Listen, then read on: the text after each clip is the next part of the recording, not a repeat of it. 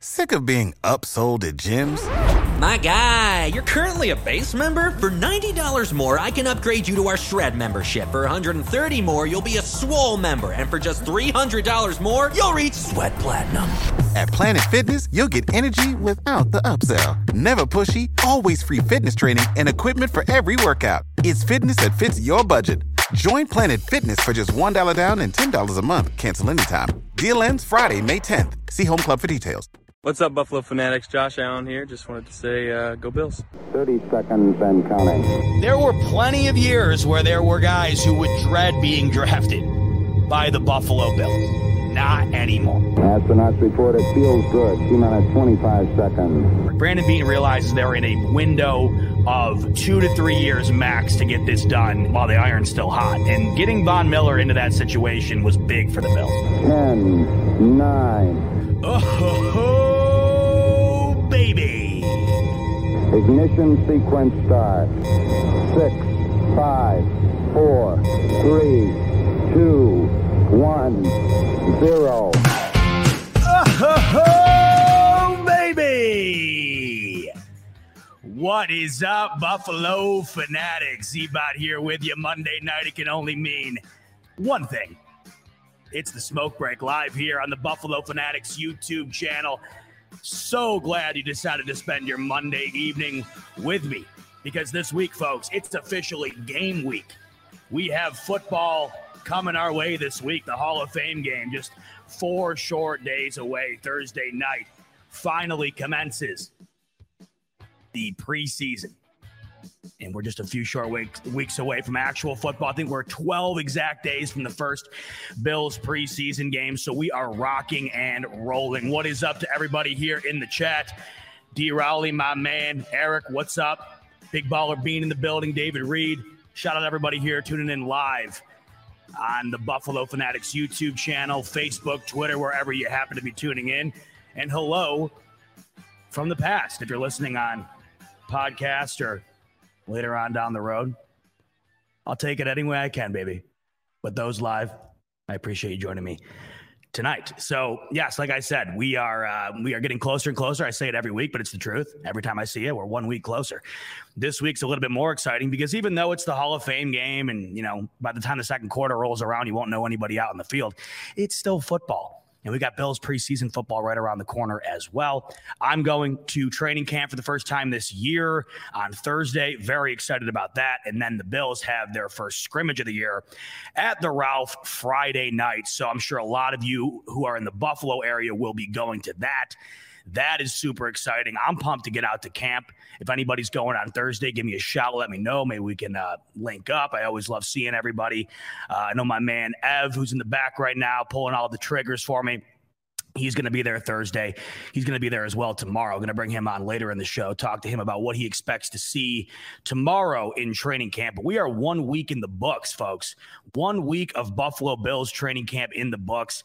We are going to be recapping everything that we have heard thus far out of Bills training camp, um, including some, you know, things that may or may not have made the headlines. I'm sure you've heard about it.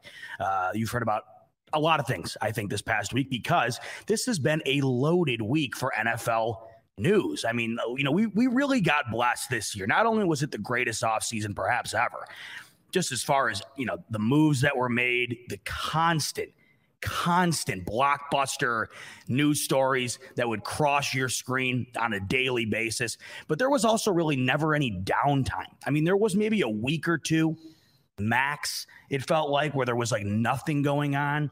But that was about it. And this past week you know consequently with the preseason coming up, of course, all the other news stories and, and all this other, you know, the loose ends that need to be tied up within the league, whether we're talking about the Kyler Murray contract, whether we're talking about, um, you know, DK Metcalf getting his contract or Deebo Samuel getting his contract, just so much going on. But we start today with the biggest news story in all of sports, not only the NFL, but all of sports, of course. We've been waiting a long time to find out what was going to happen to Deshaun Watson and his fate as far as his NFL season in 2022 was concerned. Well, today we found out the verdict. The top story today Deshaun Watson suspended for the first six games of the NFL season. Now, if you take a look at what the Cleveland Browns are set to take on as the season kicks off, you'll notice that the Bills do miss that window. The Bills play the Cleveland Browns week 11. Now, if you take a look at the Browns schedule, and I had told you guys from the jump that I had felt that I can't judge who I think these Cleveland Browns are going to be this coming season until I find out what the status is on Deshaun Watson. I had been very vocal in thinking that they were going to give Deshaun Watson a full season.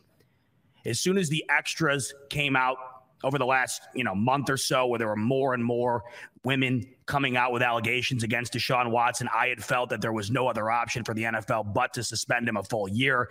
Obviously, that did not happen. So what we find out today is Deshaun Watson gets six games. I had felt that at the bare minimum it would be a half season, which would be more around eight games. Six games felt like what would be the bare minimum as far as suspension is concerned concerned for Deshaun Watson. That's what he gets. On top of that, as of right now, as of this moment, no monetary penalties either for Deshaun Watson. He got $15 million of his guaranteed money yesterday, full in his pocket. The way his contract was structured, being it all guaranteed, mostly in the signing bonus, Deshaun Watson takes like a $300,000 hit or something like that for this six game suspension. Absolute best case scenario if you're the Cleveland Browns and you're Deshaun Watson. Now, of course, this can be appealed by both parties, although Deshaun Watson's camp says they will not appeal it. Why would they? This was definitely the best outcome that could have happened for him. The NFL can appeal it, but you have to wonder if they will. The way that this was handled, it was handled by a third party mediator. That is who wound up making the verdict on the uh, the case, the one who decided ultimately the fate of Deshaun Watson and his suspension term. Goodell was not the one to make this decision. I know that's very confusing. It used to be Roger Goodell. It's not that way anymore. The way the NFLPA and the NFL got together and agreed upon things, they decided that, you know, Roger Goodell should not have ultimate power and say when it comes to certain circumstances, this one in particular. So, because of that, the NFL does have an opportunity to appeal the ruling. He could potentially be suspended uh, longer than six games. Right now, I don't anticipate it, but as of you know this current moment, we just do not know. All we do know is as of right now, Deshaun Watson suspended six games. Now you look at the playoff picture for the AFC because ultimately the Cleveland Browns with Deshaun Watson as their quarterback are an immediate contender in the AFC for one of those seven playoff spots. I don't think it's any coincidence. If you look at the Cleveland Browns schedule to start the season off, it is one of the easiest schedules in the league. And I don't think that's any, I don't think that's any coincidence. I truly don't. It was inevitable Deshaun Watson was going to be suspended for at least some amount of time. But if you look at the six games that the Browns have to go and, and take on to start the season off, they are beyond blessed to be facing who they're facing to start the year. Carolina Panthers week one, New York Jets week two, Pittsburgh Steelers week three, Atlanta Falcons week four, LA Chargers week five, New England Patriots week six. You look at that schedule. With Jacoby Brissett and the roster that the Browns have, three and three to me right there off the bat, just the way I look at it, doesn't seem out of the out of the question.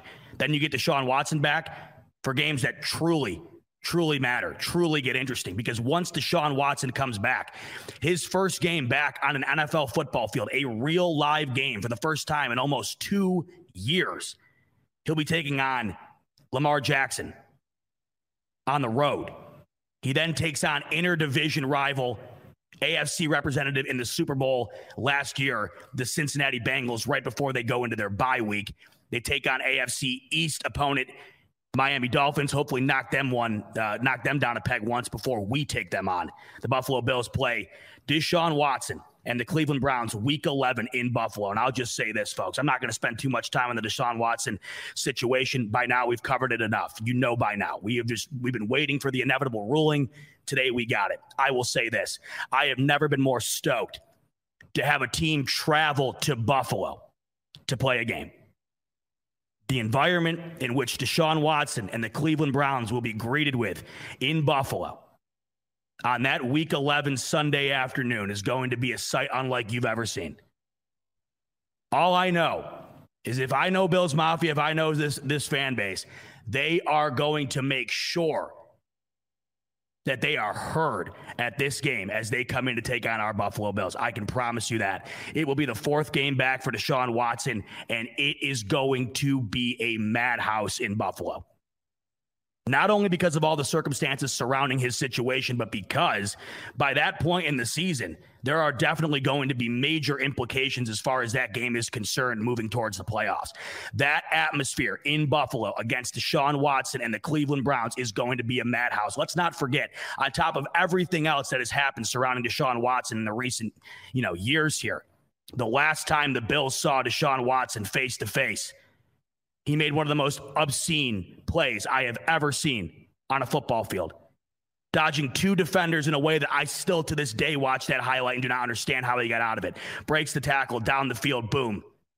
Playoff chances, or excuse me, the aspirations of moving on and winning a playoff game that year crushed by the hands of Deshaun Watson and the Houston Texans. Now, ironically, after that game, both Deshaun Watson's career and the Houston Texans organization have taken a major nosedive this game right here for Deshaun Watson against the Buffalo Bills will be one of those opportunities for him to get back into some sort of resurgency, to put his name back on the map as far as one of the elite quarterbacks in the league is concerned. Don't think for a second him going into Buffalo and trying to beat the Buffalo Bills wouldn't be a major statement for a guy who hasn't played football in well over a year. The Bills are going to make sure that they are greeted in the most non hospitality type way. And I absolutely cannot wait for that game. Cannot wait for that game. That's a game I had circled off the bat just because of the roster, just because of the fact that I look at Cleveland. I've always looked at Cleveland as a very similar organization to Buffalo. It's always been a rivalry to me, even though it really hasn't at the same time. But you add all these other little elements to it, and I think there's a deep. I mean, I know, I know how I feel.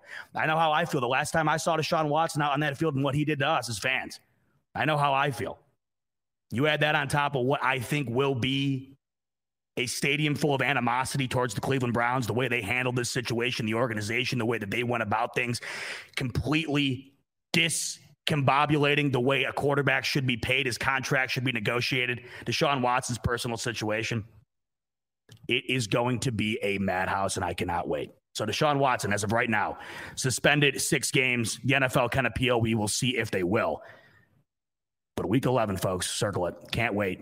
That is when the Bills will take on Deshaun Watson and the Cleveland Browns. Going to be a tough sledding for them prior to that, outside of the games in which he's not starting, the games in which Deshaun Watson gets back. It's going to be tough. So it'll be very interesting to see him back on the field, how he handles it. You know how it goes. If you don't play football for that long of a, of, of a period of time, I mean, that's like dog years when it comes to your career. I mean, not playing football for that long, who knows? David Reed coming in with the super chat. Appreciate you, Dave, as always. Dave says Sue L. Robinson must have got paid off with the other 24 women. Sad day for all females. Uh, yeah, I mean, I agree, David. It, it is just here's my issue with the situation uh, before I put a bow on it tonight. What I don't understand as far as the NFL's uh, judicial system, so to speak, is concerned, I don't understand the way that certain aspects of the conduct policy being violated are handled.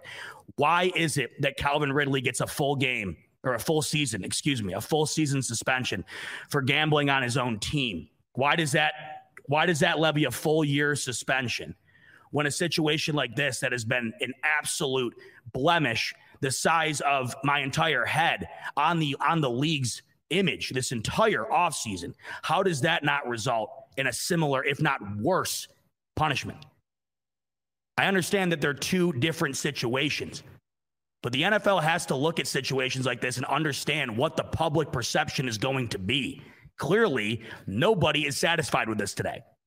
Everybody thought it would be higher. Jason Miller coming in. He's got a super chat as well. Why aren't more upset at the female arbitrator who ultimately gave the decision, not the NFL? So I, you want to know what, Jason? This is what this is what I come to with this question.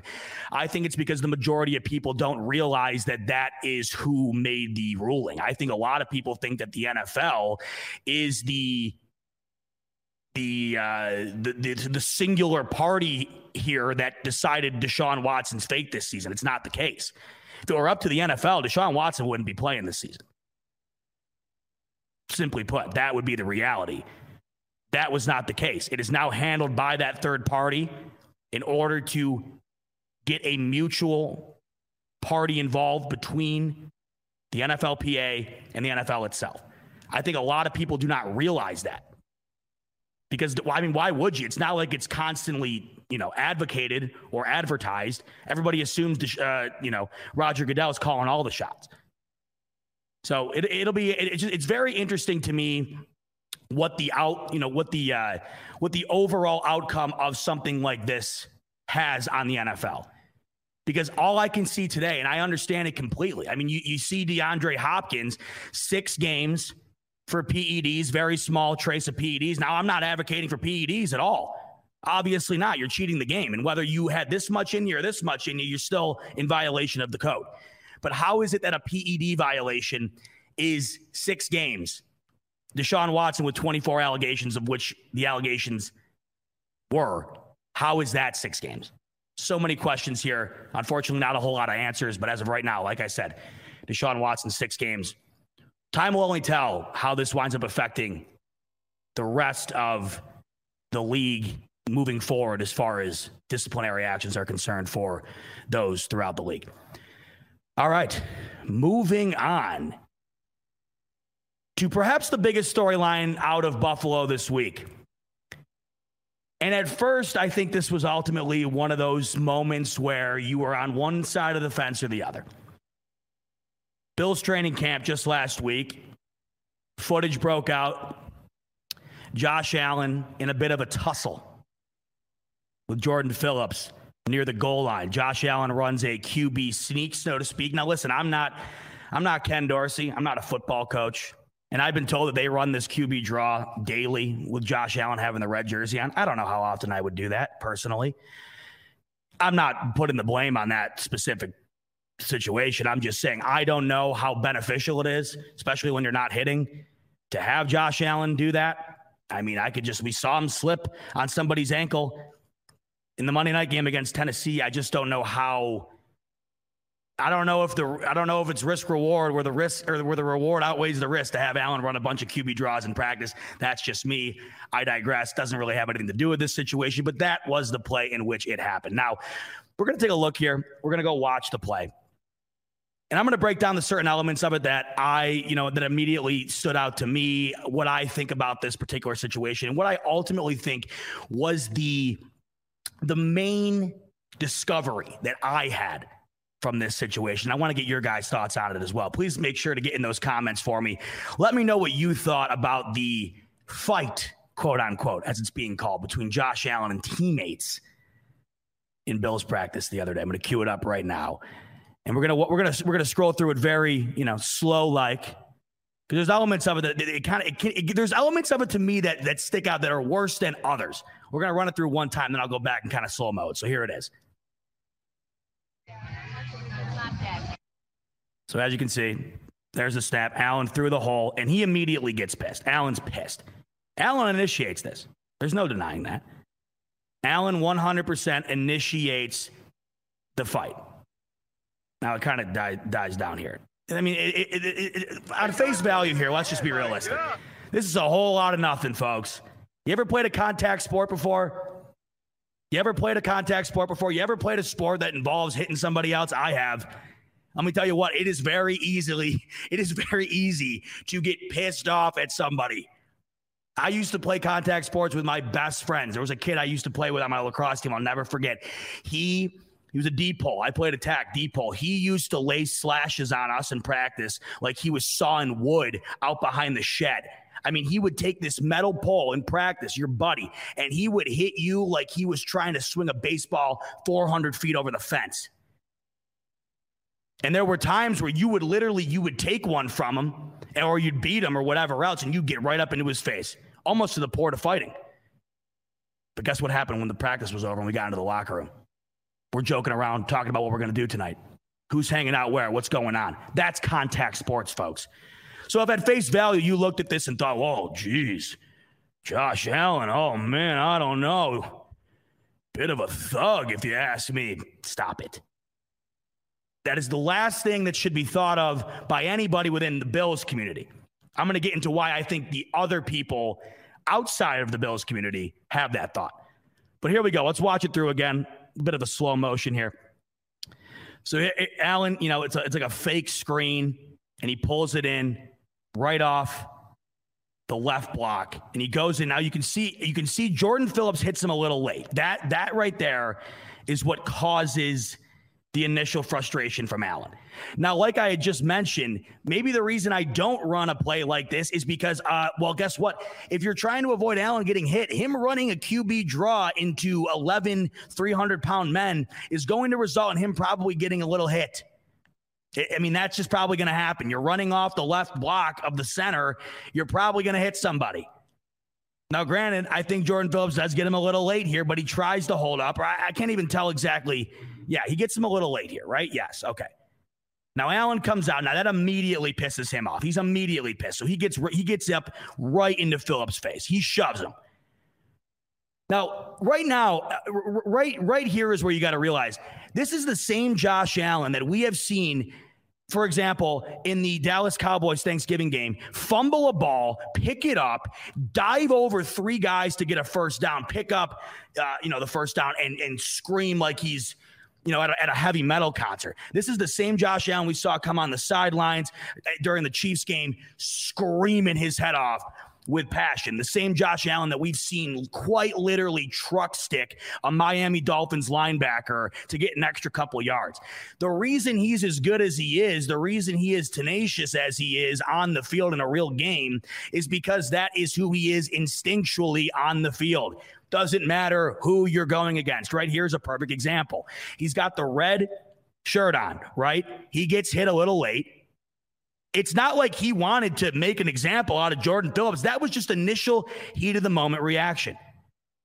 And it means absolutely nothing. And of course, Josh Allen goes on Twitter today and he just goes and says, Hey, that's football. Just like I said earlier, that's contact sports, that's football. It's all love. And that's all that it is. Now, here to me is what bothered me the most. It's not even this. This to me, whatever. Now, granted, Jordan Phillips needs to be smarter. I don't care if Josh Allen shoves you, back off, okay? You're not winning a game this year if Josh Allen's not starting. So, the less likely you are to put him in a scenario where this happens, the better. Granted, it's the same thing I just said about Josh Allen in regard to, to, Jordan Phillips. I can't blame him. It's a heat of the moment thing.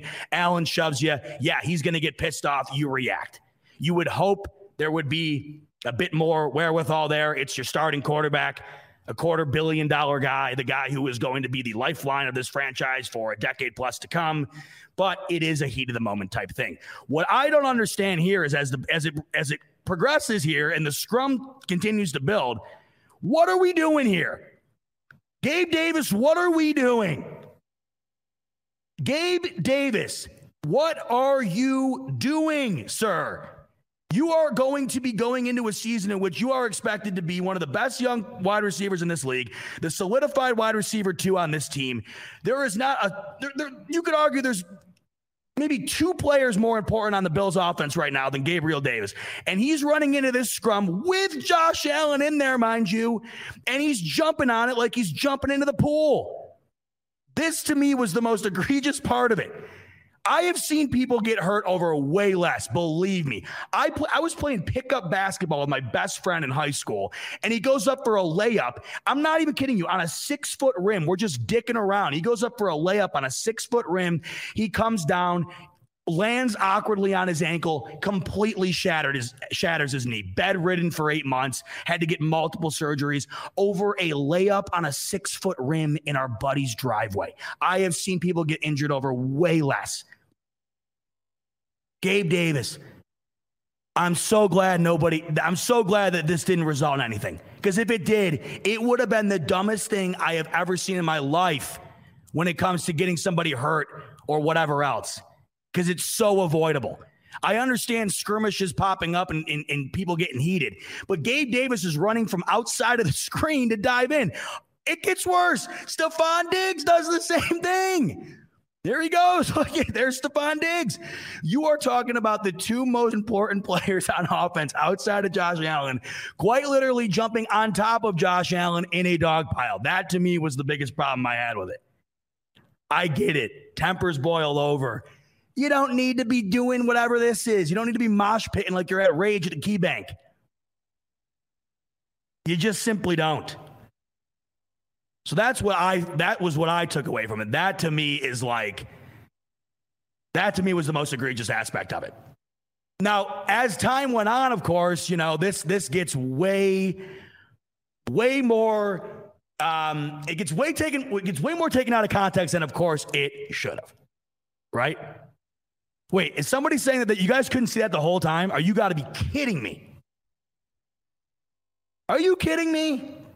Evan coming in with the back. Oh my Christ. Was I? It's always something. Scotty coming in with a super chat. Oh, I love you. Oh, I'm so sorry. Good God. That was not smart by Josh Allen getting into a fight. I know it gets heated out there, but come on, he is supposed to be the captain of the team. And where are the coaches to break it up? Yeah, I mean, you know, it's got, I totally agree. And you would like to think that Josh Allen would be a bit smarter in that situation, of course. But like I just mentioned, I mean, we've all been in situations where things do boil over. But I agree with you completely. I would, I would much rather have it if Josh Allen just decided to, hey, buddy, don't hit me next time, Jay Phillips, for God's sakes.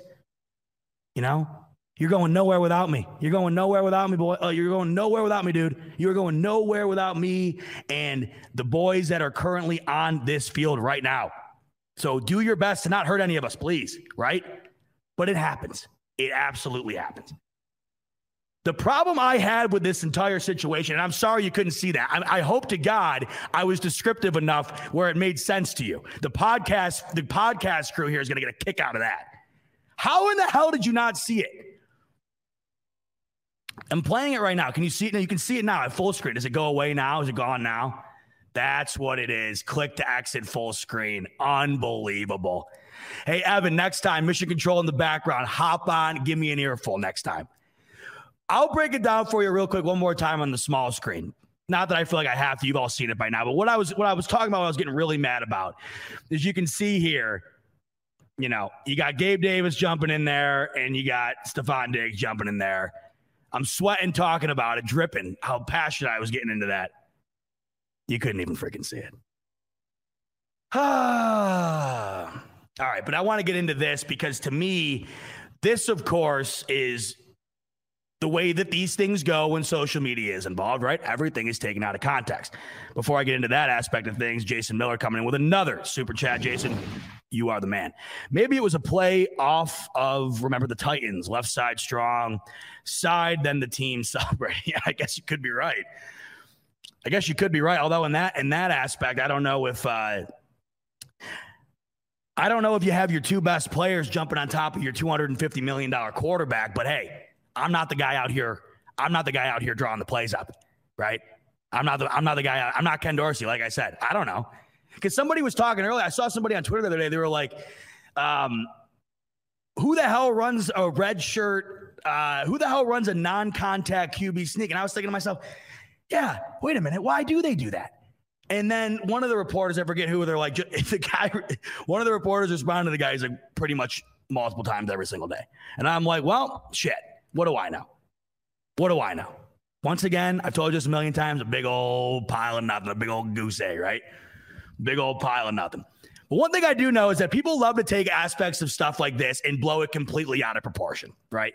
Everybody loves seeing stuff like this because it gives them something to talk about. Quite obviously, I'm talking about it right now. But I'm just trying to I'm just trying to justify it, right? I'm just trying to give you the play by play, my personal thoughts. I'm not trying to make it into something that it isn't because quite literally it is nothing. It is nothing but football players doing football things. These are alpha men with testosterone levels that you couldn't even imagine, looking like phone numbers, right? They're going to get into it every now and then.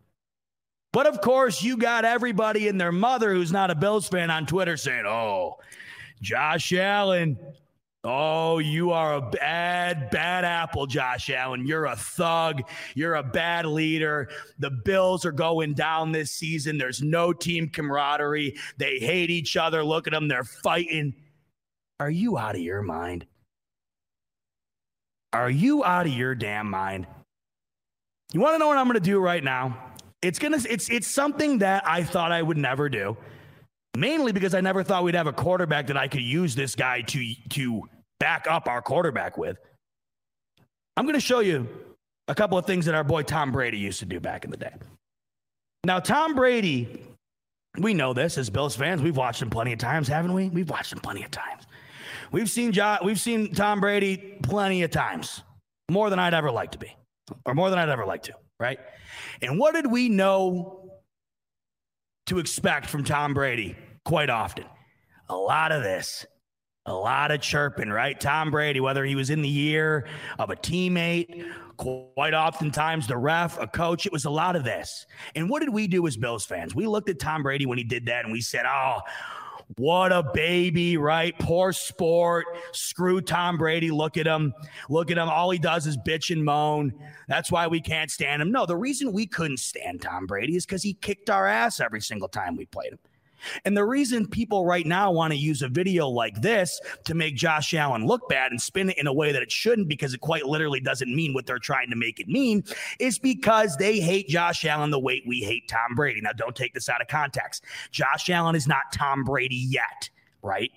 Don't make this into something that it is and don't take this out of context. What I'm saying is when you have to go against a guy like Josh Allen and you don't have a guy like Josh Allen, case in point, the Miami Dolphins and their fan base, you're jealous and you're looking for ways to hate the guy because he's kicking your ass week in and week out. No, because when it gets down to brass tacks, yeah, we hated when Brady was bitching and moaning, and we hated when he was on the podium saying what. Basically, we hated him doing anything, right? We basically hated the guy opening his mouth. We hated him because he kicked our ass every single time. He absolutely took us to the cleaners week in and week out. That's why we hated him. That is why we hated him. We didn't really hate anybody else. You know, we didn't hate Chad Pennington, right? We didn't hate Chad Pennington. We didn't hate Ryan Tannehill when he was in Miami. No, why would we? We hated Tom Brady because he kicked our ass. And the reason that everybody wants to take a video like this from Josh Allen and use it to make him look bad is because they hate that he's better than their guy.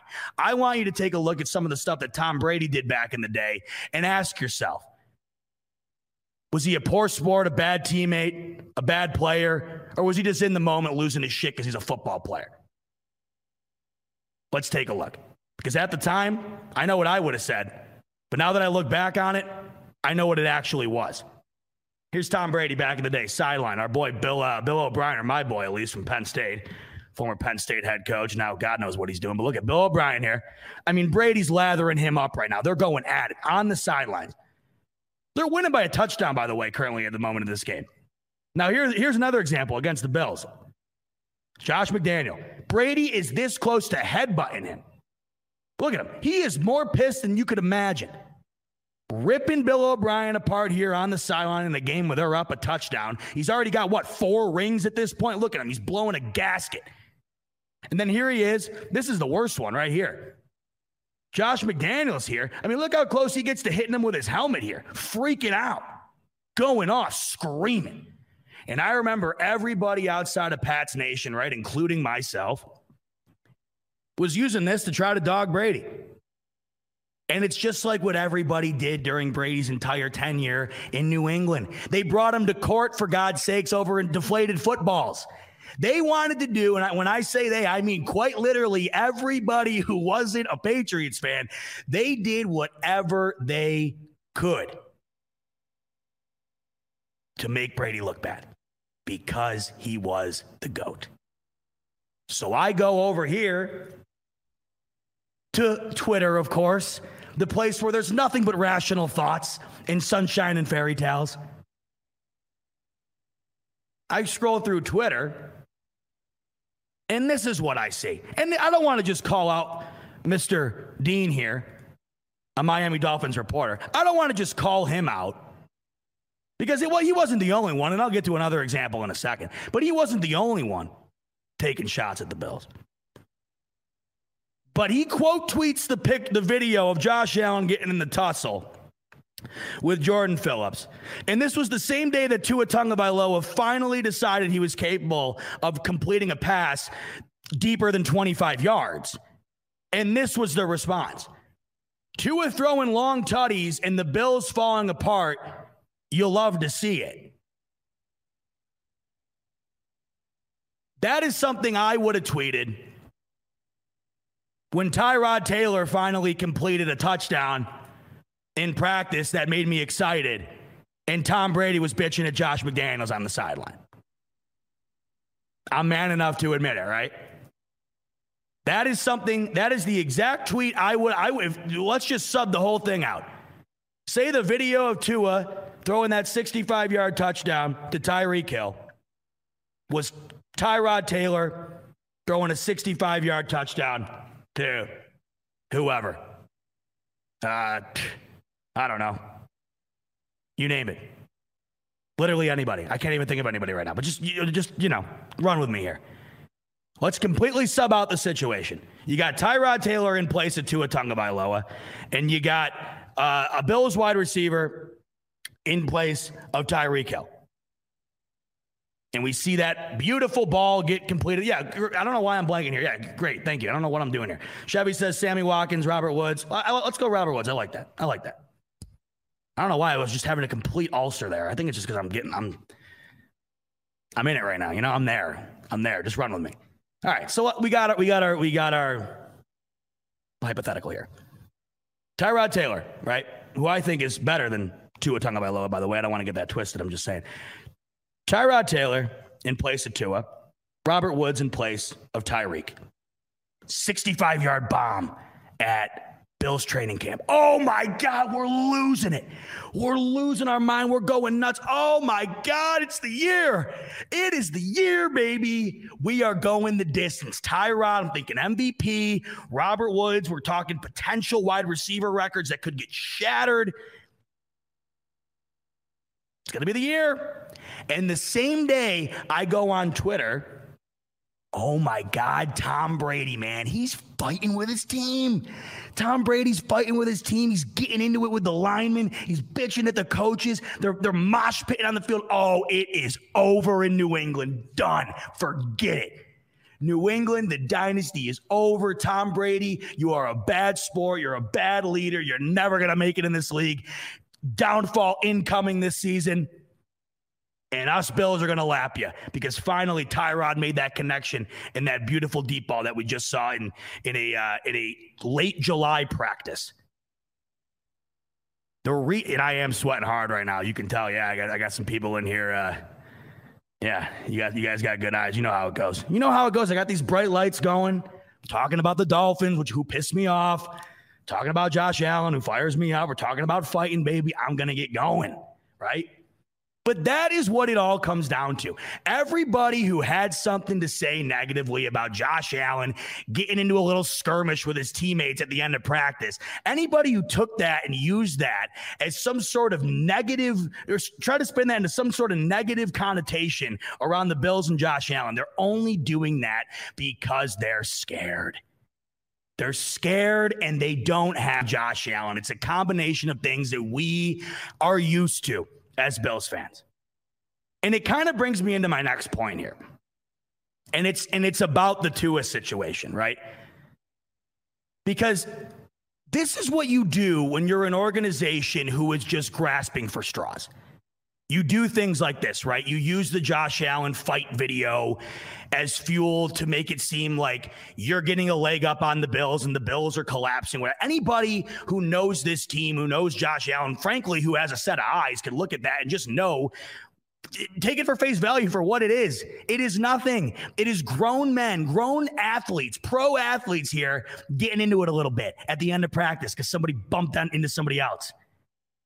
Like Josh says here, you're damn right it's great to be on the opposite end. And the only way that you can reflect on what we used to be like, right, is when you get to that other side. We wouldn't admit any of this, right? Maybe we knew it deep down, you know, all those years where we said this is the year, whatever. what are you going to do? What are you going to do? Just admit to yourself before the game starts?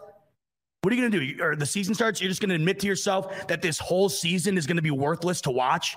You're not going to do that. That's why we did this every year, right? But I never thought that we were this egregious about it. At least I don't think I was. I don't think I ever went on to Twitter and said, I got to tell you right now, man, t- uh, Tyrod or Ryan Fitzpatrick or, you know, Kyle Orton EJ Manuel, whatever. I'm telling you right now, man, the answer.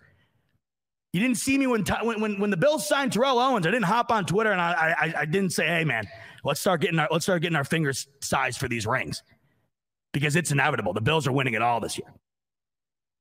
Tua Tagovailoa completes one 65-yard touchdown in, in, a July practice, and they signed Tyreek Hill. And every Miami Dolphins fan on, on, this side of the of the earth is is just is got something to say.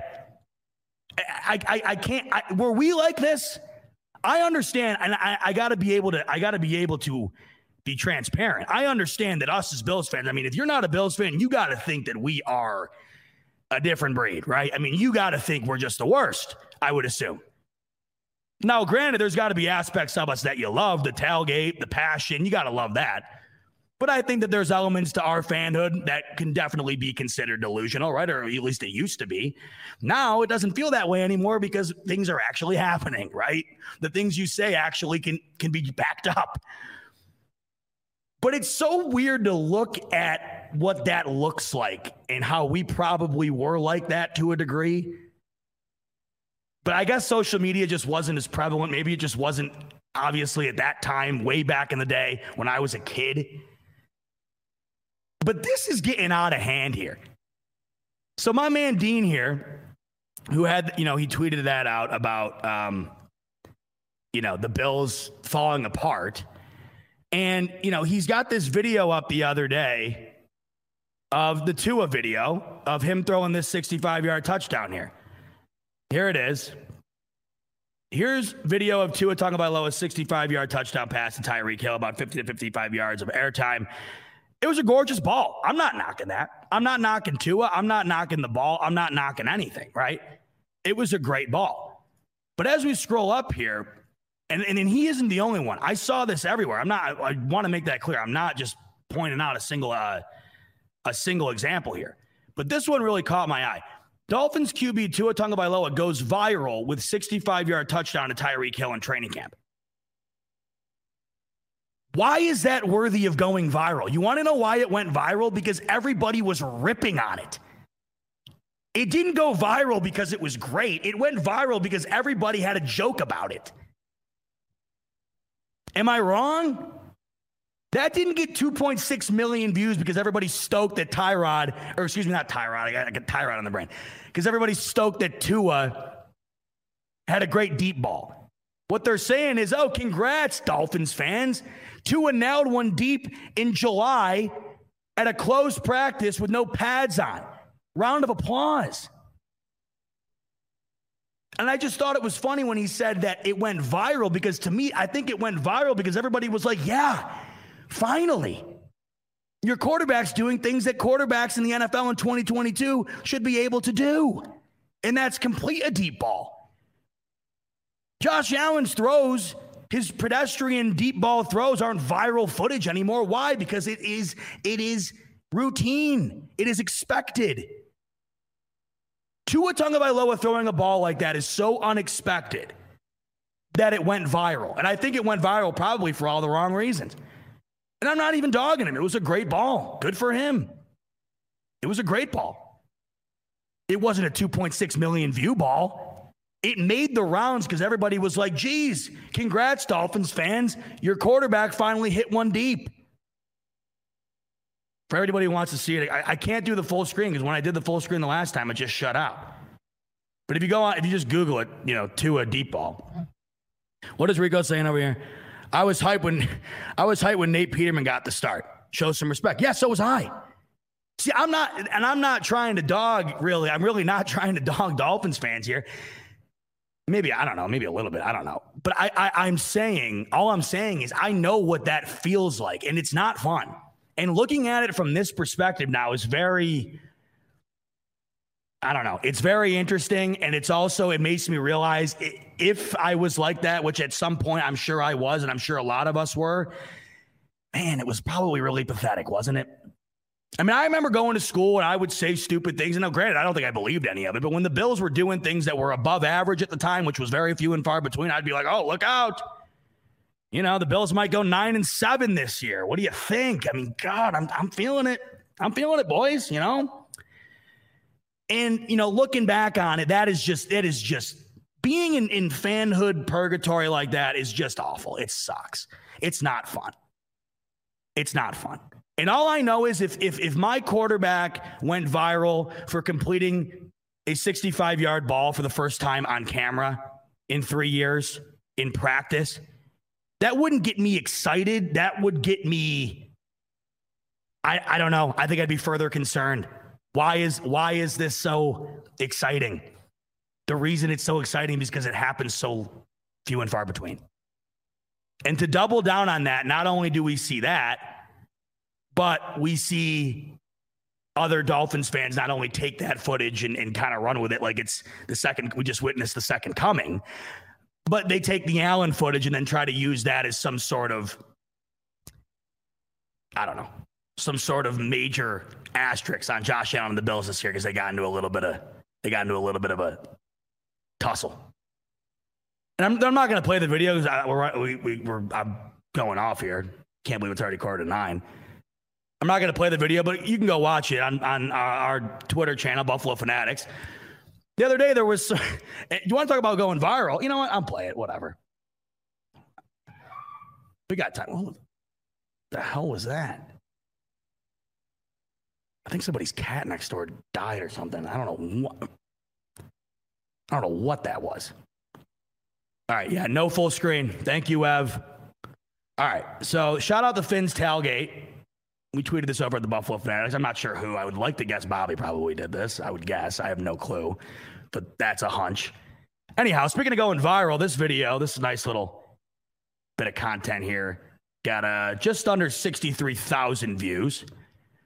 And look at once again, I, I all I'm saying here is I know what it's like to feel like this and to drum up these these impossible these impossible theories, these delusional these delusional I don't know these you, you when you're a fan of a team that hasn't been good in so long and you have aspects that make it seem like you could be good, you drum up all of these insanely far-fetched scenarios that make you seem I don't know. It, it's just it's nuts. But I know for a fact that we used to do it as Bills fans.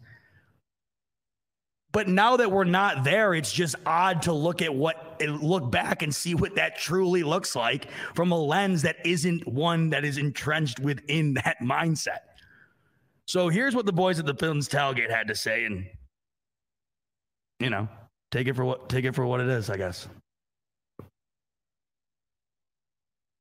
If it would want to play. I think it's even easier go. than that. Buffalo Bill fans are are are kind of like their quarterback. They're poor winners, and they're and they're getting caught believing, you know, smelling their own shit for that reason. And and they're right. but now All they're right, seeing the Dolphins a more competitive team. Smelling our own shit. You guys, you guys are throwing a parade because Tua's 65 yard ball went viral, and we're the ones smelling our own shit. Who's smelling their own shit? I mean, I get it. Yeah, I mean, we're we're hyped as hell. Of course we are. But it's not just us Bills fans. Turn on ESPN, NFL Network, CBS, you name it. Everybody with a with a microphone in front of them has the Bills at number one right now. Josh Allen, the odds-on favorite for MVP. The Bills, the odds-on favorite to win the Super Bowl. It's not just us. I mean, yeah, you can call us crazy. You can call us, you know, wild, whatever. You can say we're, um, whatever. Really, I don't care. You're probably right.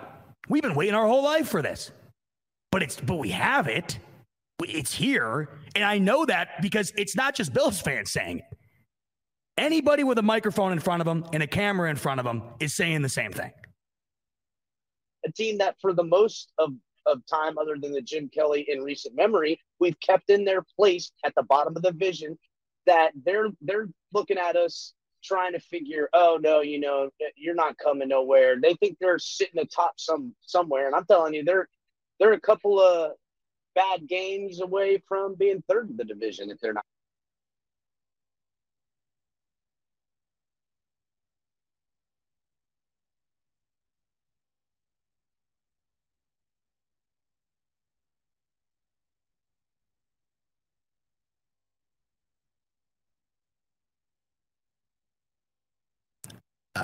nothing, nothing's broken. I just am at a loss for words.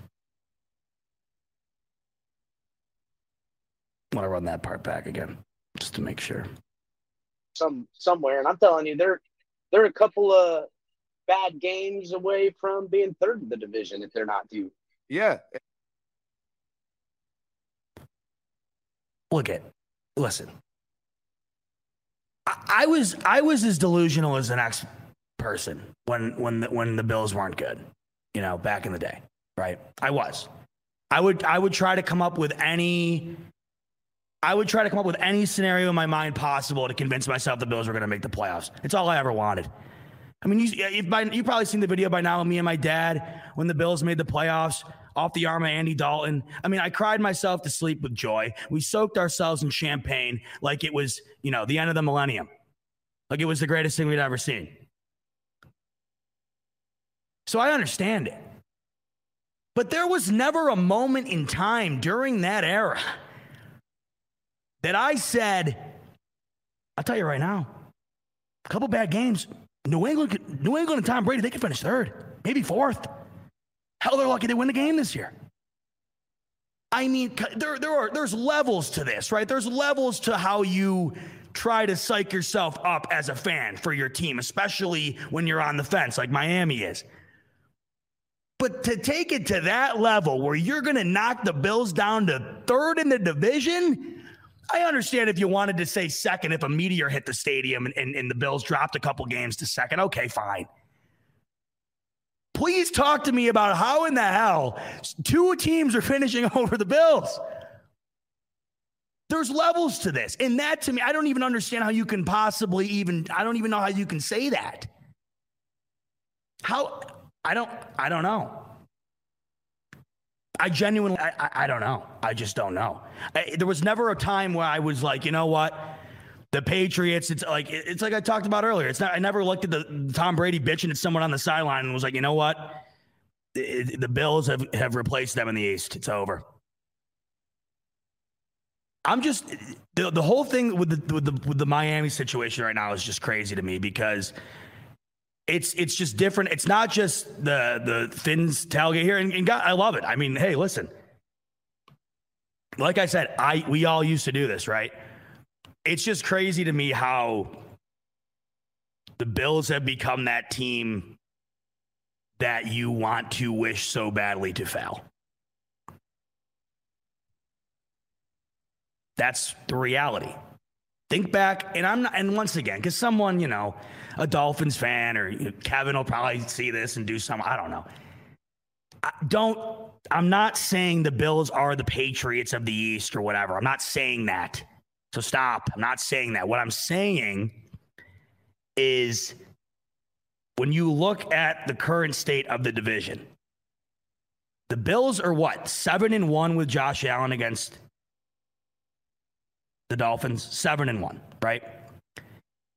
And they're currently the betting favorite to win the Super Bowl. Josh Allen's the betting favorite to win the the um, MVP. Like it's it's not just all of us saying this as Bills fans, right?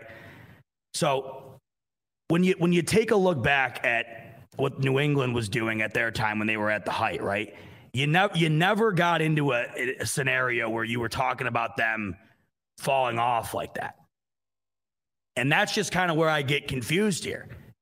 Because I don't understand how you can lose to the Bills the way you do and watch them get better in the offseason. And then all of this just, all of this nonsense comes out of nowhere. But what I do understand is why, or I, what I do understand, I guess, is the need to do it or the reasoning behind it because we all used to do it with the New England Patriots. And once again, the Bills are not the New England Patriots. Nobody will be the New England Patriots of the East or the AFC until I'm proved otherwise. For all we know, it could be a once in a lifetime thing that we see the, the run in which New England had. But what I'm saying is, during that time, all we did was try to find reasons to hate New England on top of the fact that they were just flat out better than us you know, oftentimes you didn't want to look in the mirror and just say, man, the Patriots are just better than us in every facet. They're better than us personnel wise, ownership wise, coaching wise. I mean, you name it. There isn't a thing, there isn't a thing the Bills are better at than New England, right? So you would find the video of Brady ripping McDaniels apart and do and make it seem like it was something it's not. You'd you'd read into the fact that Tom Brady was deflating footballs and make it seem like he was cheating the game. You'd read into the fact that Belichick was filming what the, the, the some team who was it the, the the Bengals at the time. You look into him filming practice, thinking that they're cheating, and that's why they win all the time. The reality of the situation is just we were never nearly as good as them, and they were way better, and they kicked our ass year in and year out. So we had to find ways to bitch about them and make them look bad because we couldn't beat them. That's what this is. So I get it. It's just weird to be the team on the other end of things. It's weird to be the team that everybody hates. It's weird to have the quarterback that everybody hates, not because he's a, because he's a bad person, it's because he's good. And I love it. Moving on, we are going to talk about those Buffalo Bills and the expectations that they have this season. Not only just from us, but from everybody. Because, like I said, I am the first to admit that I will take it to the nth degree when it comes to things. And we're not the only ones. Hell, you know, Pierre, you ask him every year, it wouldn't matter if I was playing quarterback. Pierre's got us going 17 and 0. Right? That's just the way we are. A lot of us are at least. I tried. I try to be, you know, as real as I can. But I went through what did I went through this schedule with Rev a couple weeks ago, and I was like, ah, win, win, win, win. You know how it goes. You know how it goes. So I get it, right? So when people lay things out into perspective for you, like I'm about to show you, and kind of make you think a little bit deeper about the Bills' expectations this year, it's refreshing because sometimes you need to be taken down a peg when you are as diehard fans as we are. You need to be taken down a peg and you need to be given a dose of reality in order to really be mentally prepared for what's coming this season because the expectations that we have set are dramatically, dramatically high, higher than anything that I've ever witnessed in my life. And you know what happens when the expectations are sky high, they fall even harder if you don't hit them. And that's not, I'm not here to, to gear up for a letdown. I'm just saying that outside of being a Bills fan, there are different ways to look at the Bills and their expectations this coming season, and they do make sense. And I think as Bills fans, it's healthy to look at that perspective and try and look deeper into these expectations and how perhaps the Bills do reach them in ways that they weren't able to a season ago. Before we touch on that, though, a quick word from our friends over at Dynasty Owner Fantasy Football, baby. It's starting up soon. I got my draft Sunday night. I can't wait. Football season means fantasy football season. That's what makes the fall so great. And it gets even better with our friends over at Dynasty Owner. You've never experienced fantasy football quite like this. Unlike the other fantasy football platforms, Dynasty Owner uses real NFL salaries and salary cap, bench scoring, clutch scoring systems, and a variety of other options to make Dynasty Owner unlike any other fantasy football experience you've ever had. Do you have what it takes to be the best Dynasty owner in the league? Download the Dynasty Owner app on the App Store or Google Play today to find out. Dynasty Owner, baby, go sh- check them out in the App Store or the Google Play Store. You are not going to be able to find a better fantasy football platform this year than Dynasty Owner. 166 strong and growing in here right now. I absolutely love it. Keep those comments coming. You guys are awesome. You're really active tonight. It is the bomb. That must mean football is right around the corner. Do me a favor, make sure to hit that subscribe button. I know the majority of you already have, but do it and hit that bell, of course, too, because we have much more content coming rapidly as the season approaches. So you're going to want to be up to date with all of that. Throw it a like too, helps the algorithm not only for us, but you, because the more you like Bill's content, the more Bill's content comes your way on the YouTube algorithm. So, like I said, you know, I can sit here and talk about, oh, you know, the Miami fans are delusional and whatever else. And, you know, they are, but so, so are 99.9% of all football fans, right? It's just fun to, you know, you know, it's fun to poke around at, at elements of it from your rival, right? New England, uh, whoever, the Jets, Miami in particular right now. Because, you know, th- right now, the Patriots fans, they've gotten real quiet, obviously. You don't lose 47 to what I, mean, I got the shirt on right here, the perfect game shirt. You know, you don't lose like you do to the Bills in the playoffs here and run your mouth. You just don't do it. And then the Jets are the Jets. So you don't really hear from anybody in the East because it would just be a fool's errand. But Miami, you know, they are the only team in the East who would have the ability to at least have some ammunition at their disposal to run their mouth a bit. Not anything to do with the Bills straight up because they haven't touched them.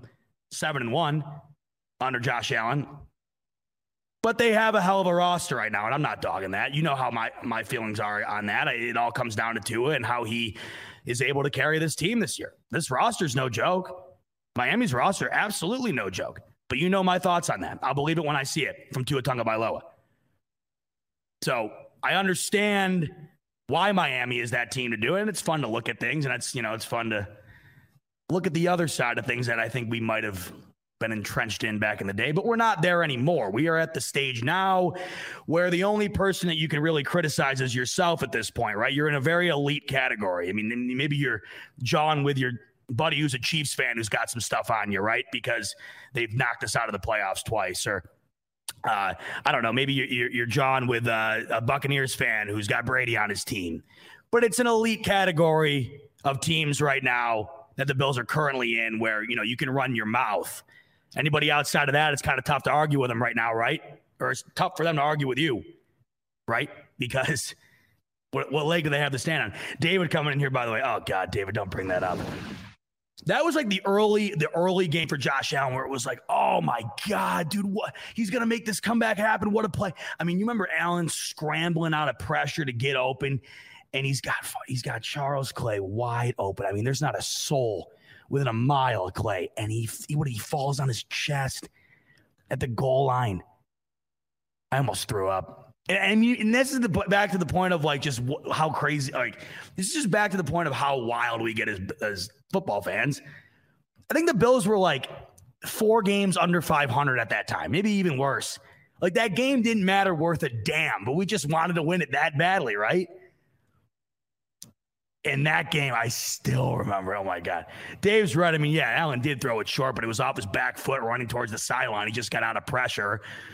It had to be caught the whole that that oh that that was a sickening sequence back in the day there.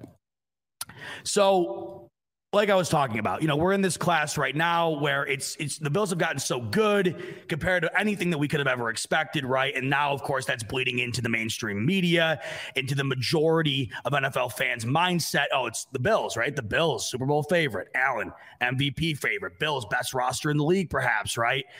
Bills potentially finish with the best record according to the Vegas odds. All these things, and everybody's buying into it. Bills fans, NFL fans, major media, uh, you know, talking heads, whoever, doesn't matter. Everybody's on it, right? So it's been a while since I think anybody has really put into perspective those expectations and how they could be, you know, perhaps a bit inflated perhaps a bit harder to reach than we think. I really like this tweet from uh, Warren Sharp over at, at Sharp, Fo- Sharp Football. I think I just said Sharp Football. Sorry, Warren. Over at Sharp at Sharp Football on Twitter. You know, Warren's an insanely smart guy. Great follow on Twitter. If you don't already follow him, definitely recommend it. Always has good content.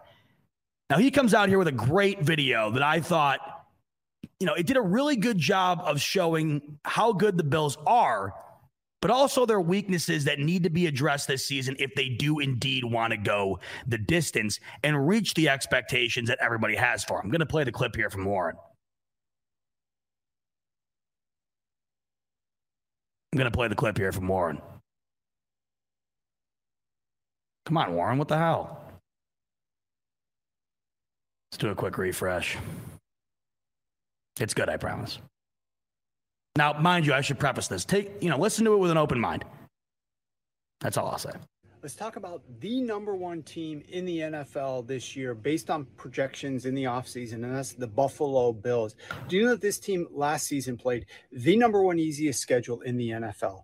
They played only six games versus teams that made the playoffs, which was the second lowest total number of any team in the league last year. And in those games, they only won two out of the six games. They went 7 and 0 last year if they won the turnover battle, but 4 wins out of 10 games if they did not win the turnover battle. And now they have the second largest increase in strength of schedule compared to any other team in the NFL for 2022.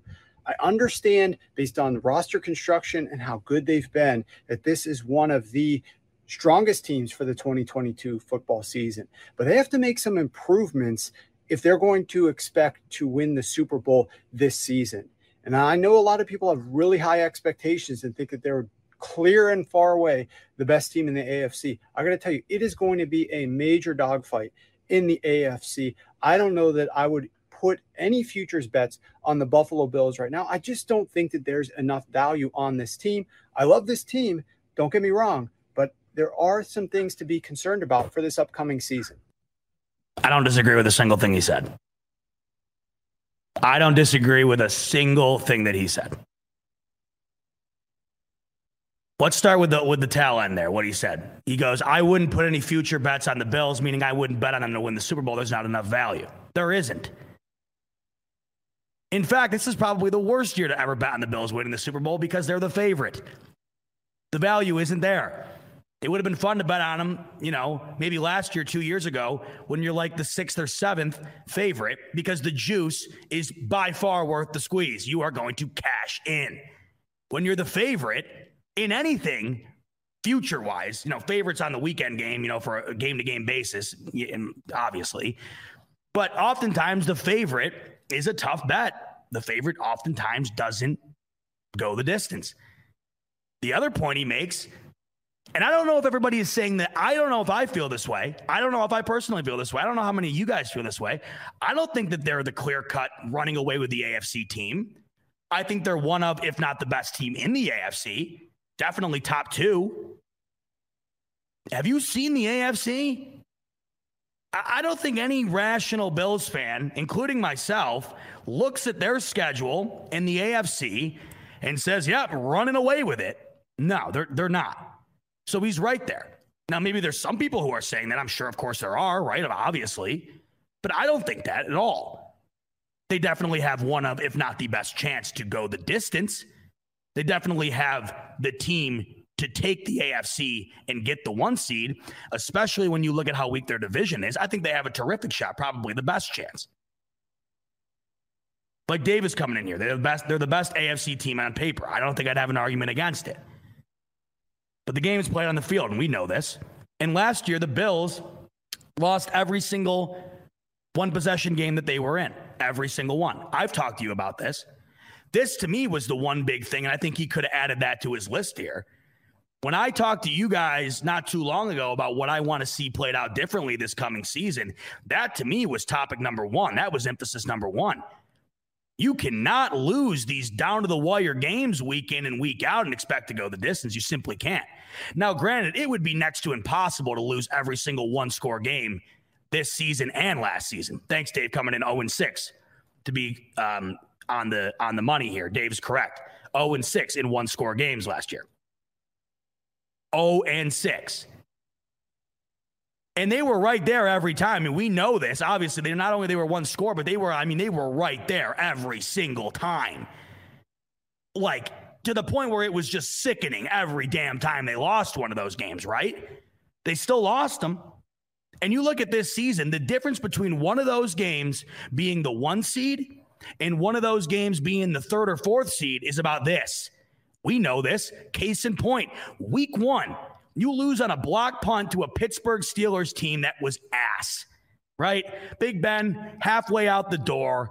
The only thing saving that entire team was the defense and the coaching of Mike Tomlin. They somehow crawl into the playoffs. The Bills are twice the team the Steelers were. They didn't show up week one, they lost on a block punt. Had the Bills won that game, they play the Chiefs at Arrowhead. Or excuse me, they play the Chiefs at home, not Arrowhead. Who knows? how much of a difference that makes. If Josh Allen doesn't trip and fall on the five yard line with a yard to go to get a first down in Nashville and they beat Tennessee, they have another home game in the playoffs. They win both those games, they're the one seed. They get a bye. That's how much these things matter. So when Warren Sharp is saying, you can't look at the Bills and say they just run away with it, absolutely.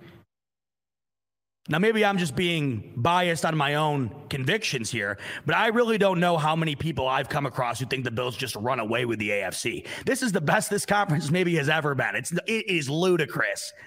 It is just disgusting how good the AFC is. The Bills just happen to be the best team in it. Doesn't mean they run away with it. It's going to be very tough. You seen that schedule? You know it. Ronald coming in here, the loss to the Jacksonville Jaguars was the low point. Don't even want to talk about it.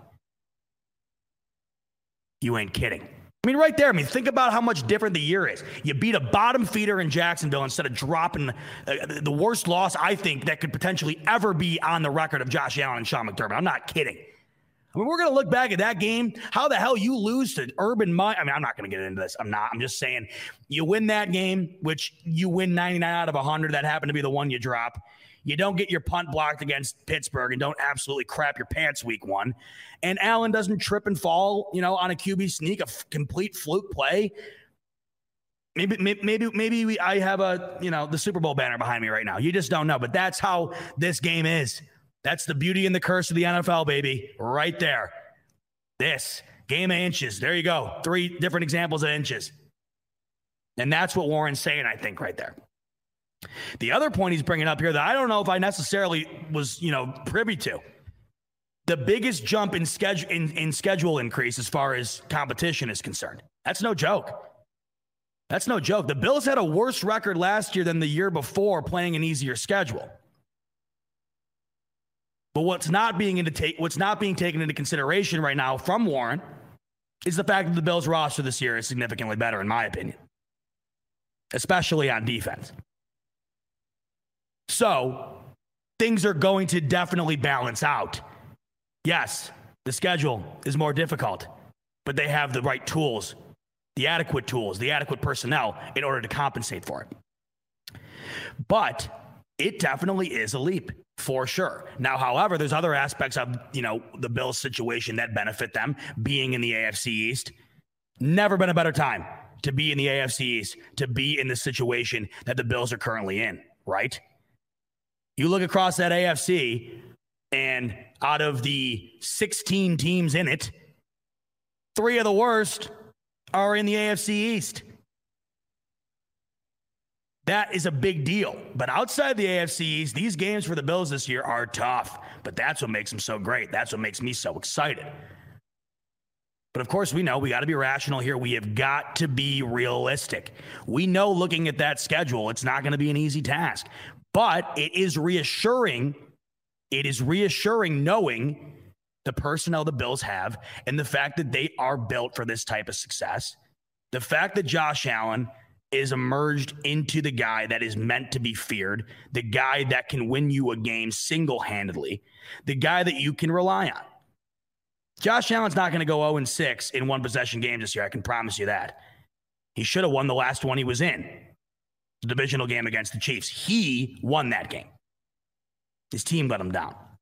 Jason Ends coming in here saying, Z-Bot, have faith. Nobody's got more faith than me, Jason. I've never been more all in in my life. I swear to God.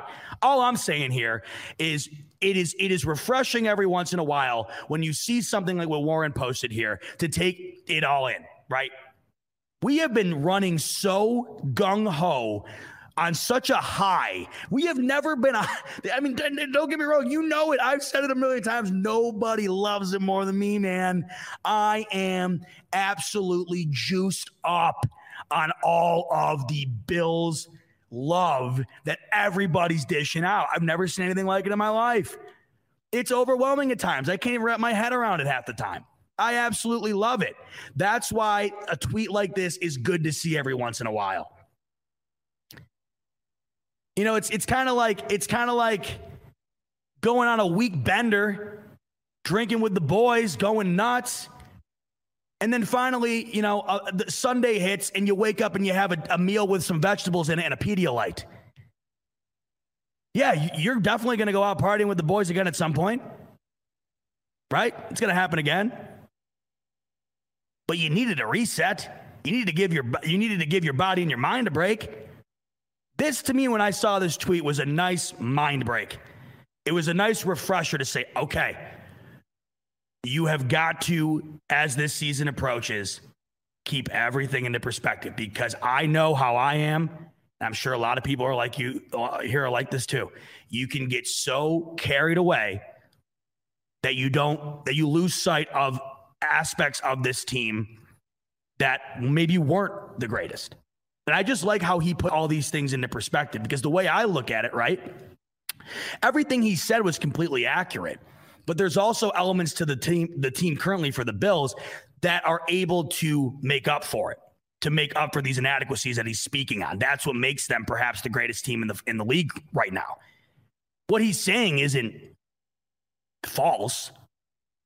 But to counteract these problems, I personally look at the Bills right now, and I think that during this offseason, in these last couple years, they have done everything they've needed to do to get to the point in which they have earned the right to be the Super Bowl favorite. I think Josh Allen has currently earned the right to be at the top of the MVP conversation. That's how I see things. It doesn't mean that what he said is wrong, right? And it doesn't mean that us as fans can't every once in a while take a nice little bask in a bit of reality, I guess. Now, look, looking back on what he's saying here, too, the easiest schedule last year didn't feel like it, did it? But this year, you can look at that schedule and know damn well that's not even close to the easiest schedule. Looking back at last year, it didn't feel like it was all that easy. But the one thing that stood out, stood out here to, the most to me was uh, the fact that they only won four of 10 games not winning the turnover battle it's just another element I think that I look at with this team this year and think, okay, yeah, that's true. But I look at this defense and it just only got better. It only got better. Another thing you look at too here when you do see something like that is well, it's an aspect of this team that Josh Allen can't win for you, right? It's an aspect of the Bills that cannot be saved by the arm of Josh Allen. So that was an interesting tidbit. I didn't know that. I did not know the Bills only won four of 10 games when not winning the turnover battle. Just goes to show you, though, how dominant they are when both sides of the ball are clicking because on paper, they have the two best units in the league on both sides of the ball. I think all Warren is saying here is, you know, he didn't say the Bills weren't the best team in the league. He pretty much flat out said they are. He's just saying, hey, you know, they're the best team in the league. But the reality of the situation here is this is not going to be an easy task for Buffalo this year. And I agree with him. But they're ready for it. That's how I see it. I thought Warren made some good points. Like I said, nice every once in a while to just back to reality. And then when the season starts back up, I'm sure it's back to La La Land, riding the high that is the current Buffalo Bills. Hour 18 is how long we have logged so far, and it's been going great. Buck 46 in the house right now. Appreciate every single one of you joining in tonight. We're just a few short days away from the first preseason game. I will be at training camp Thursday going with my dad. Very excited. Hopefully, no fights break out, but if there are, I'll be there to cover it. Best fan site on the web. We'll be there to cover it. Evan will be there with me. That'll be fun. I'm looking forward to going and checking out the boys, get back to Fisher been a bit since I've been out there, so that'll be exciting. And then, of course, they have the scrimmage Friday. That's when we're going to get a real good look at, well, not a real good look, I guess, but an authentic look at, you know, both units squaring up as opposed to what we've seen out on the practice field. You get a real authentic look at, you know, what we can expect to see personnel wise, perhaps out on the field. And, you know, frankly, just get a little bit of Bills, football back in your blood. I love that. Uh, a couple more things I want to touch on here before we close up shop um, interesting, interesting, interesting bit of social media from Bill's legendary wide receiver, Andre Reed. Not what I was expecting to see the other day, especially from somebody like Andre Reed, who I maybe I just I don't know. I didn't I didn't I wasn't aware of the fact that Andre Reed was an Instagram user, I guess. I, I don't know. Who isn't now these days, though, I guess. I don't really use Instagram anymore, but apparently Andre Reed does. And Andre Reed was spending some time with another wide receiver that is a household name that isn't named Andre Reed. He was spending some time with Odell Beckham Jr. OBJ and Andre Reed posing for a pic together. And Andre Reed's caption really stood out. Andre Reed captions his picture with OBJ saying, How would OBJ look in red, white, and blue? Well, I would imagine he'd look good, seeing that that was the color scheme of the Giants, and he looked pretty good while he was there, I would say. He looked better there than he ever looked anywhere else. Him and Von running it back in Buffalo. Let's just say we had a good convo last night in Atlantic City. Let's just say we had a good convo last night in Atlantic City. It's not all that cryptic. Andre Reed basically just told you without actually saying it, he was recruiting OBJ to come to the Bills in Atlantic City. Now, that could mean something, that could mean absolutely nothing. I just thought it was interesting. You know, Odell Beckham Jr., this late in the season, has yet to sign with anybody, including the LA Rams, who he is yet to re sign with. Now, of course, OBJ injured in the Super Bowl. He won't be ready to go. I had given my thoughts on this a while ago. I'm not I'm not the biggest OBJ guy. Never have been. Probably never will. But um, I'd be an absolute fool to not sign up for this right now. You know, I was just talking about the way the AFC is laid out. I was just talking about the Bills roster and, you know, currently and, and, and how it's built for to go the distance. I mean, you know, yeah, you got the, you got the Bills Mafia FUQS coming in. We don't need him. No, maybe we don't. We probably don't. It's not it's not necessary. I don't think it would hurt. You know, I don't think the Tampa Bay Buccaneers needed Julio Jones. Still went out and got him. I mean, that's just what these teams do you know, frankly, I don't even know if the Rams needed Odell Beckham Jr. last year, but they went out and got him, and he, was a pivotal player in that Super Bowl. I mean, I'm not sitting here advocating for it. I'm not pounding the table for it. But hey, if Andre Reed's going to give subtle hints here and it winds up panning out and it happens, I'm not going to be pissed about it. There was a point in time where I thought I might be. There was a point in time where I was in definite agreement over here with, with the Bills Mafia, uh, uh, QS, where he's saying we don't need him. I was feeling the same way. But you start to look around here, and all these teams just add, they just they just go out and add. They go out and, and, and add veterans. They add pieces to the puzzle, even if they don't need an extra piece. Everybody just seems to do it. I'm not even saying he would be heavy in the rotation. I mean, yeah, you got Bills, you got Buffalo fans 716. Allen Diggs, Davis, Beckham, Knox, and Cook would be absolutely unstoppable. Yeah, of course it would. But even if you took Beckham out of there, it's still a hell of a still a hell of a lineup, right? And you got Crowder, you got McKenzie, who, by the way, I'm going to talk about that in a second. McKenzie is getting a hell of a lot of coverage in regard to how well he is playing in this training camp, and nothing makes my heart happier. Oh my God, I love it. A lot of talent on this Bills offense. But it's kind of like money. You could have all the money in the world and you still wouldn't turn down more if someone offered it to you. And I'm not saying this is going to happen, I'm not saying it should happen. Frankly, I don't even know if there's anything to this at all. Andre Reed could have just had a couple of martinis, maybe one too many. Took a picture with OBJ and thought it'd be fun to talk his ear off about coming to Buffalo and throw up an Instagram pic. We've all been there, right? We've all done that. I would prefer Reed coming back from retirement. I, you know, I'll tell you right now. Look, the, looking at Andre right now, man, he looks like he could throw the pads on. He looks good. All those guys do, really. All those, all, all those guys do. They're all, they all look great. I'm just saying, you know, it wouldn't, it wouldn't be the worst thing in the world. It would not.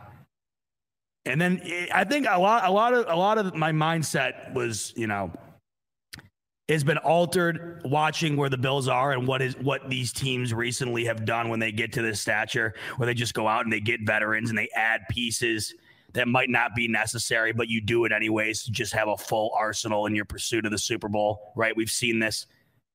Tom Brady really kicked it off. He really started this whole this whole schematic way of winning games and going the distance when he went to Tampa Bay and all the veterans followed him. Then the Rams did it. And then you just look, you know, last week, I don't know what Julio Jones has left, right? I don't know. Maybe nothing. But I bet you Tom Brady will get the last few ounces of whatever he does have left out of him. I guarantee it. Why not? And you look at you look at uh, Julio Jones. He's made his money. The hell does he care? He's never won a ring. Shit, I'll, I'll go play for the veteran minimum with Brady and have a, have a terrific chance to win the NFC. He probably looks at it. Okay, what do we got to do? We got to get past the Rams. We probably walk to the NFC Championship. Why wouldn't I go play with, with Tom Brady and try to get it done? Maybe Odell Beckham Jr. looks at Josh Allen and the Bills and says the same thing. Just thought it was interesting. Andre Reed, one of the all time great Bills with Odell. No, it'd be different if, he, honestly, it'd be completely different if he just threw up a picture with him. It was like, hey, ran into Odell. He wasn't. He wasn't being all that secretive here. Let's just say we had a good convo last night in Atlantic City. To have been a fly on the wall in that room, I would have loved to have heard that conversation. Truly, I really would. Seriously, I wonder what he said. This is how I imagine this went down. Look, Odell. Odds on favorite to win the Super Bowl. Josh Allen, probably the best quarterback in the league right now. You're going to be paired up with Diggs and one of the better younger wide receivers in Gabe Davis. You're going to be back with your boy Von Miller, who you went and joined the team with and got it done and won a, won a ring with. Bills Mafia would accept you with open arms. They'd love you. You'd be a hit as long as you embraced them, right? What do you say you go out to Buffalo and get it done? Would have loved to have heard whatever he said. I'm sure it was great. Uh, what else do we got here? There was one more thing I think I wanted to touch on. Was there not? Oh yeah, just just uh, so we'll do a little some brief recaps from the week that was in the first week of the Bills training camp. First week in the books already. Second week kicked off today, and like I mentioned, uh, there is the scrimmage Friday night, and then 12 days from tonight, I believe, is the Bills' first preseason game, and I believe that is against the Colts, if I'm not mistaken. Let me double check on that. I'm almost positive. Um, all I know is that I think it's what is the date on that? The 13th? Yeah, today's the first, so that would be the 13th. I believe it is home, if I'm not mistaken. Yep. Four o'clock, Saturday the 13th. Colts at the Bills is when the Bills kick off their preseason uh, sl- slate of games. But until then, we still have a few more practices at St. John Fisher, and a week's worth of them are in the books. I have been hearing nothing but, you know, outside of the, the fight, heard around the world. I really haven't heard much of anything but great stuff coming out of the camp. And I'm hearing things about guys that I really wanted to hear positive things about. You know, that has been the most noticeable aspect of this training camp to me. Let's start with my guy, Isaiah McKenzie. You know, I don't know if anybody on, on earth has been more, singing his praises more than the, than the boys here at Buffalo Fanatics. Truly, I really don't. Um, I love him. I always have. I just think he's great. I think he's completely underrated and completely underutilized. And um, uh, according to sources who are at these practices watching him involved in this offense, that's no longer the case. He is making it happen out on the field currently is slated right now as the starting slot receiver.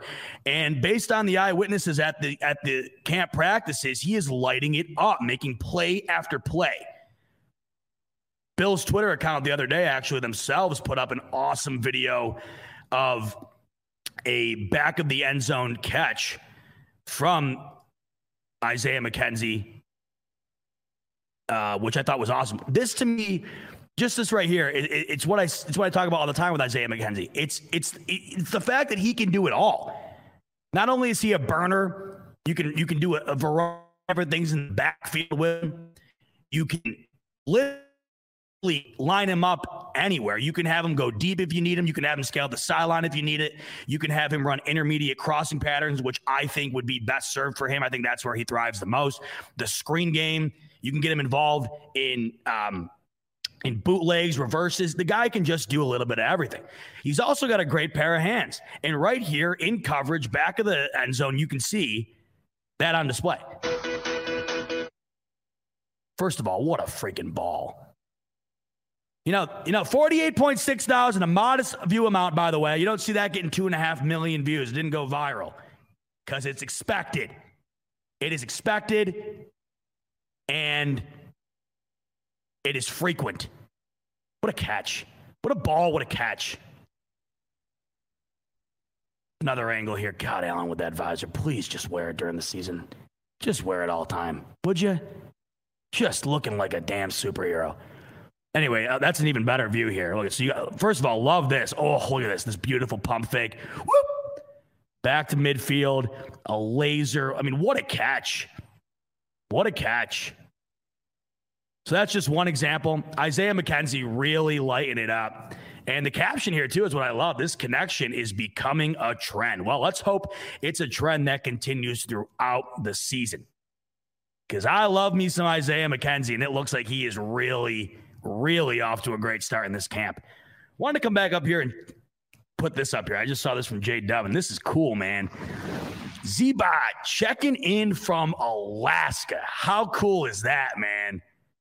How about that? J Dub, all the way out in Alaska, tuning into the Fanatics tonight.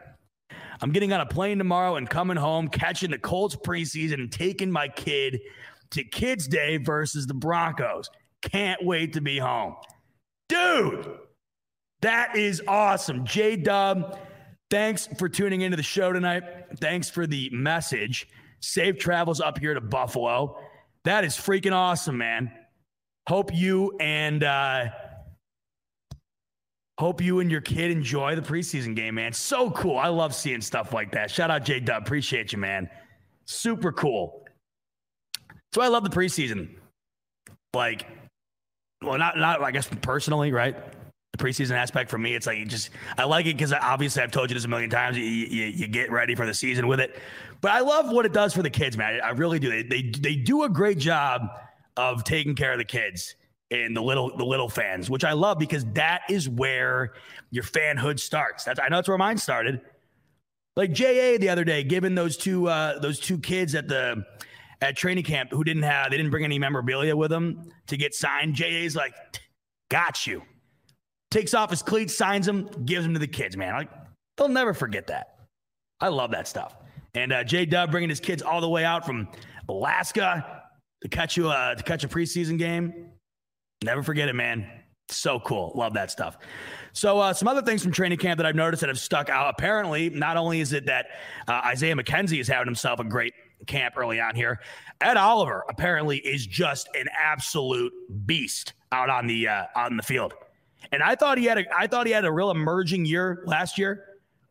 You all know my man Rev, who's currently in the chat right now watching. Make sure to watch him on Wednesday nights now. Rev moving to Wednesday nights so we can free up some space for that Thursday night football. Mm, can't wait, even though it's on Amazon Prime. I like it. I got Amazon Prime. I feel like it's 2022. You have to have it. If you don't have it, get it. I mean, the two day shipping will change your life. Anyhow, I'm not getting paid to endorse them. My only gripe with that is I just hope that it doesn't lag. The only thing I like about cable above anything with the streaming networks is you don't get any lag. It's the only thing I like about it. Like streaming kicks cable's ass in every other category, but you don't get lag. Like sometimes when I got to watch the, the game on a stream, you get that choppiness. I'm not here for it. Can't, I won't deal with it. Anyhow, Rev, moving to Wednesday nights check him out on Wednesday. But Rev, speaking of the devil, um, you know, he's a guy who's really heavy right now on Ed Oliver coming into this year. And looks like he so far has hit the nail on the head because Ed Oliver, not only is he showing up in a big way currently uh, in the training camp practices early on here, but he has also developed a great relationship with Von Miller early on here. Uh, in training camp. Matthew Bové, a uh, the sports director over at WKBW, awesome Bills uh, reporter, constantly has good content. Make sure to go follow him at Matt underscore B O V E. He has a great video clip here that I'll share earlier, um, that he posted earlier, rather, of Von Miller and Ed Oliver just being boys, man, hogging it out, laughing, having a good time. And Matt says much has been made of Von Miller's impact on the young DNs, but he's quickly become close with Ed Oliver. These two are spending plenty of time working with each other at practice. Mitch Morse said Oliver and Miller lining up next to each other is a cheat code. I mean, does that not get your blood just going? Love that video clip. Thanks again to, Matt Bové for posting that out on his Twitter. A cheat code, says Mitch Morse. And guess what? Mitch Morse is the one who has to block him. So he would know. B Bowers, what's up, baby? Long time no see. Shout out my man, Bry Bowers. You know football's back when we're starting to get some of the OG BF regulars who might have taken the offseason off a little bit. I don't blame them. You need a you need a tea break every now and then, a football tolerance break. But it's good to see Brian Bowers back in the chat. I'm sure we'll see him regular and often throughout the year, as we always do with so many of you guys throughout the season. I just can't wait. So close. But um, yeah, I mean, that is just terrifying in the most exciting way to hear something like that. This to me was going to be one of the biggest elements to bringing Von Miller into this team. It was going to be not only what he puts out on the field, but what he brings to all those around him, especially those who are younger, who could benefit from that veteran presence. And right now we're seeing it on full display. And Ed Oliver, who already has the ability to be a terrific terrific player for this Bills team, and we've seen flashes of that, has developed the relationship with the future Hall of Famer Von Miller. And we got Mitch Morse, who's lining up ahead of him, saying it's a cheat code. I mean, so, I just get, get it here now. I need to see it in action. I cannot wait. Sweet God. I mean, tweets like that, it's not even fair to read them because it just gets you so damn amped. And you're like, how the hell are we supposed to wait even longer? I mean, yeah, we got we we got my man Bill's Mafia FUQS coming in. He's like, I feel sorry for Tua and and Mac Jones, and and, and it's like, yeah, like if if that's gonna be the case, like who wouldn't? I would feel sorry for anybody. Because if this D line winds up hitting the way it can, the way it's built to be this year, right? The way that this defensive personnel has been structured, the expectation for this Bills D is sky high, and that's coming off a year where they finished number one, right? I mean, come on. And it's even better, especially the D line. I mean, this D line has through the moon expectations. And if it does wind up meeting those expectations, look out. Anybody, anybody lining up under center is going to have rough outings if guys like Ed Oliver click alongside Von Miller. And it's good to see they have been early on here. Awesome stuff. I think we're going to end it there. You guys know I'm a big Better Call Saul guy, and that's on tonight. And the episode is called Breaking Bad. No spoilers because I don't want to give any away to people who haven't finished the show yet, but you can put two, two and two together. Tonight's going to be an all timer, and I'm about to go home and watch that, and I'm I'm so excited. I can't wait. But not as excited as I am to be back here with you again next week. I'm going to Bills training camp Thursday morning. So I will have a ton of personal observations and coverage that I'm going to be bringing your way next week. So you are not going to want to miss the smoke break next Monday. And Evan, my producer, he is going to be there as well. He's going to be there tomorrow, throughout the week, and Thursday. So I'm thinking next Monday, Evan, I'm going to have him join me throughout the majority of the show. And we're just going to hash it up about what we saw in person during training camp. Because, you know, it's one thing to go and read everybody else's observations and watch things on Twitter, but it's a whole other thing when you see it in person. And I'm excited to get back out there and check it out with my own eyes, baby. And I'm going to be delivering to you my observations. Evan will join me as well. What Rev Road said. Rico report tomorrow. Make sure to tune into my man Rico, who is back, baby. He's back from hiatus. He's back live on Tuesdays. Then make sure to get in with Rev on Wednesday.